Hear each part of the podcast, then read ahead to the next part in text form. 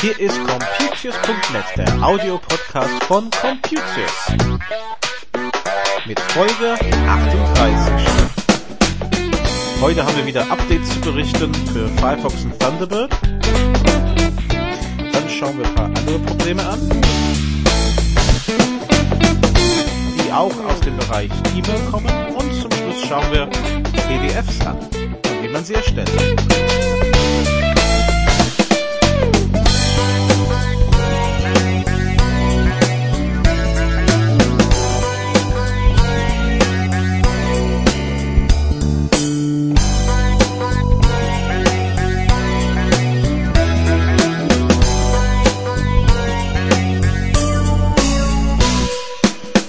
Hallo und herzlich willkommen zu computius.net nach Osten. Es ist Folge 38 am Sonntag, den 11. April 2010.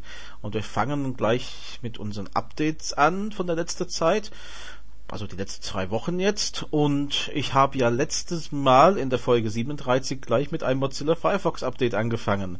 Ich muss Ihnen sagen, es gibt wieder eins, und zwar auf Version 3.6.3, und das soll dann Sicherheitslücken schließen, die in der 3.6.2 drin waren. Das heißt, wenn Sie schon in diesem 3.6er Bereich arbeiten mit Firefox, was ich denke sinnvoll ist, dann sollten Sie auf die 3.6.3 updaten. Wenn Sie damit Probleme haben, das irgendwie zu machen, dann schauen Sie im Forum vorbei, da helfen wir Ihnen gerne. Und es ging ja mit Mozilla gleich weiter, und zwar mit dem Thunderbird.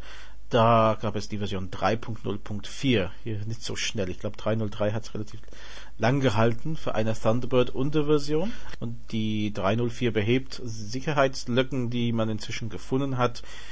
Das sollten Sie dann auch aktualisieren. Und wenn Sie noch mit den 2er-Versionen unterwegs sind, ich weiß nicht, wie lange es noch Updates für die Version 2 geben wird. Die Nummer habe ich nicht im Kopf, wie dieses Sicherheitsupdate heißt. Ich würde wirklich vorschlagen, irgendwann damit abzufinden, dass man auf die 3er gehen muss. Habe ich auch leider machen müssen. Ich weiß nicht, wie gesagt, wie lange die 2er noch unterstützt wird. Dafür finde ich persönlich die 3er nicht unbedingt viel besser. Ich war mit den 2er-Versionen sehr zufrieden, aber das ist ja auch der Fortschritt, müssen wir irgendwie dann doch mitgehen.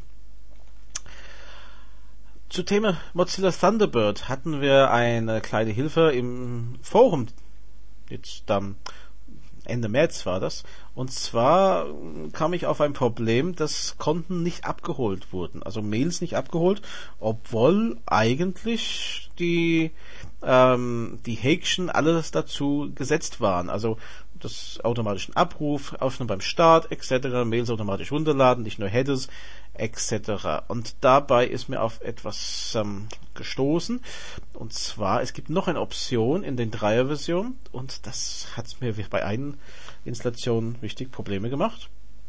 Und zwar, wenn Sie in Menü Extras gehen, auf Konteneinstellungen, und da gibt es die Server-Eigenschaften, das ist eigentlich ganz normal, und da gibt es einen Knopf Erweitert. Und diesen erweiterten Bereich erlaubt mir zu sagen, ich möchte einen Posteingang pro Konto, oder die Posteingänge sollen zusammengelegt werden, oder ich möchte einfach einen globalen Posteingang. Alles kommt ins lokale Konto rein, wenigstens beim POP3-Mail. Ja, und da gibt es ein kleines Häkchen, den man setzen kann, und der sagt, dieses Konto beim Abrufen von Nachrichten einschließen. Und wenn dieses Häkchen nicht existiert, nicht eingetragen ist, besser gesagt, dann werden die Mails nicht abgeholt. So, Sie können auf Abrufen so viel drucken, wie Sie möchten. Der wird nicht abholen. Sie müssen extra diesen einen Konto auswählen. Also wenn Sie das gemerkt haben im Thunderbird, dass den normalen Abruf nichts bringt und Sie müssen extra ein Konto abrufen, dann schauen Sie unter diesem Menüpunkt, das haben wir nochmal im Forum alles beschrieben, wo man das findet, und vielleicht hilft es Ihnen auch weiter mit dem Problem. Ein anderes Problem, was bei E-Mails rauskam, war, dass es beim den T-Online eigene Mailprogramm eine Kennwortabfrage gibt, die man sonst nicht hat, wenn man ein sogenanntes E-Mail-Kennwort einrichtet bei T-Online. Um das etwas näher zu erklären, T-Online-Konten sind ursprünglich mit einem Passwort ausgestattet, das ist das persönliche Kennwort.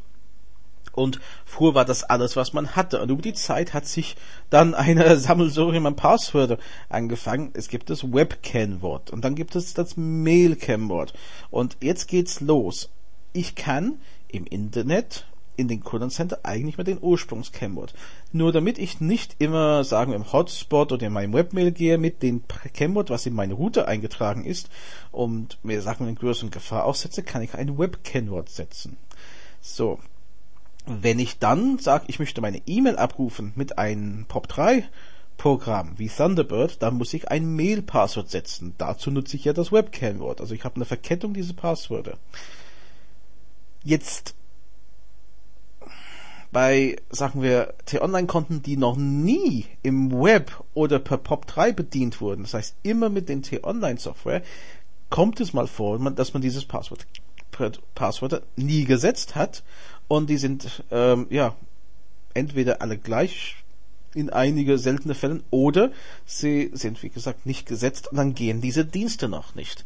Und ich habe es jetzt mal gehabt, ich bin im Kundencenter gegangen, habe entsprechend die Passwörter gesetzt und danach im T-Online-E-Mail wurde auch ein Kennwort auf einmal abgefragt. Und dabei war es nicht das Kennwort vom T-Online-Programm, was man sonst setzt, sondern es war dieses E-Mail-Kennwort auf einmal. Das heißt, der T-Online-Programm scheint, wenn kein E-Mail-Kennwort gesetzt, trotzdem abholen zu können aus dem internen System. Aber in dem Moment, wo ich ein E-Mail-Passwort setze, muss ich diese auch beim T-Online-Passwort eingeben. Zumindest so sieht das bei mir so aus. Und wenn das nicht identisch ist mit dem persönlichen Kennwort, ja, dann muss ich auch im T-Online dieses E-Mail-Passwort eingeben. Man erkennt den Unterschied, weil er auf einmal nicht mehr ein einfaches Passwort abfragt, sondern er zeigt auch die E-Mail-Adresse im Dialogfeld und dann weiß man, aha, E-Mail-Passwort muss ich jetzt eingeben. Nur, wenn Sie im ganzen Leben mit den T-Online-Software gearbeitet haben, auf einmal so umsteigen und dann doch in den T-Online-Software wieder gehen kurz, dann ist das erstmal eine Überraschung. Dann weiß man nicht, warum das auf einmal so funktioniert und man was gefragt bekommt.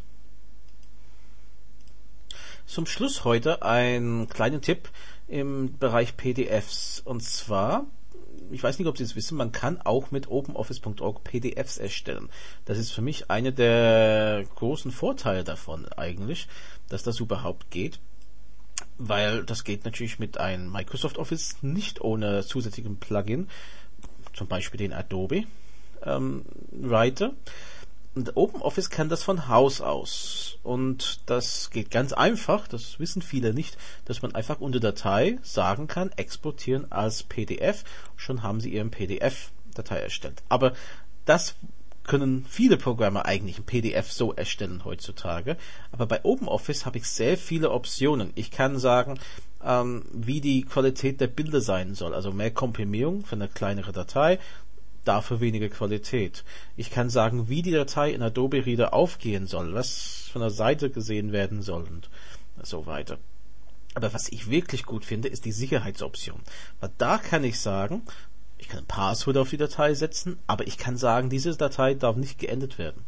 Es darf keine Inhalte rauskopiert werden. Von mir aus, es darf auch nicht gedruckt werden oder nur in eine niedrige Auflösung. Das finde ich wirklich gut. Und es gibt verschiedene Anwendungsbeispiele dafür. Zum Beispiel, wenn Sie im Verein sind und Sie schreiben das Protokoll von einer Sitzung. Und das schicken Sie an alle Mitglieder, möchten aber nicht, dass jemand daran was ändert, dann schicken Sie das als PDF, der geschützt ist, wo Sie durchaus das drucken können, aber nichts ändern. Oder genauso bei einer Bewerbung würde ich da entsprechend Schutz drauflegen, dass man nicht einfach Sachen rauskopieren kann. Klar soll man das drucken können. Aber für wirklich sensible Dokumente könnte man sogar das Drucken unterbinden und sagen, okay, für den Bildschirm, zum Vorschau, vielleicht wenn Sie ein Buch schreiben, Sie schicken das jemand zum Anschauen, zum Lesen, dann verhindern Sie, dass das gedruckt wird und natürlich auch kopiert. Und das sind alle Bordmittel von OpenOffice. Also wenn Sie mit OpenOffice 3 am Arbeiten, der 2er war sie auch drin, soweit ich mich erinnern kann, gleich ab 2.0, aber vielleicht irre ich mich, könnte eine Unterversion sein, können Sie diesen PDF-Dateien erstellen. Und das ist faszinierend, weil vor allem mit OpenOffice haben wir oft die Frage, ja, wie kriegen die anderen Leute die Dateien auf? Weil man durchaus aufpassen muss, wie man speichert. Und dann sage ich immer, machen Sie ein PDF. Es kann dann fast jeder Computer lesen, weil fast jeder Computer hat den Adobe Reader drauf. Und da sollte es dann kein Problem sein. So, das war's für diese Woche. Ich möchte Ihnen an unsere Facebook-Gruppe erinnern. Da können Sie bei Computius auf der Seite das kleine Facebook-Logo anklicken und ein Fan werden von unser kleinen Meerschweinchen. Und dann haben Sie auch die neuesten Beiträge von Computius in Ihrem Facebook-Profil, können da auch Kommentaren abgeben. Da würden wir uns freuen, wenn unsere Fangruppe da etwas wachsen würde. Aber das war's jetzt. Bis zur nächsten Woche. Tschüss!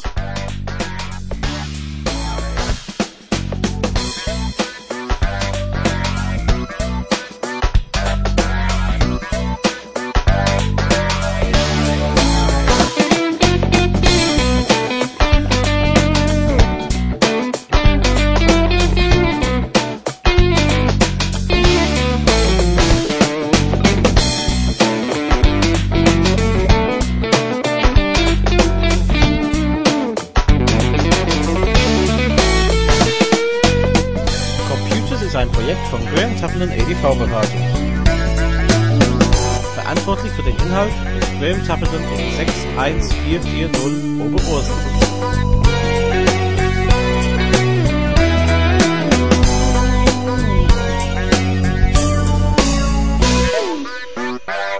Die Musik ist von Frank Herlinger.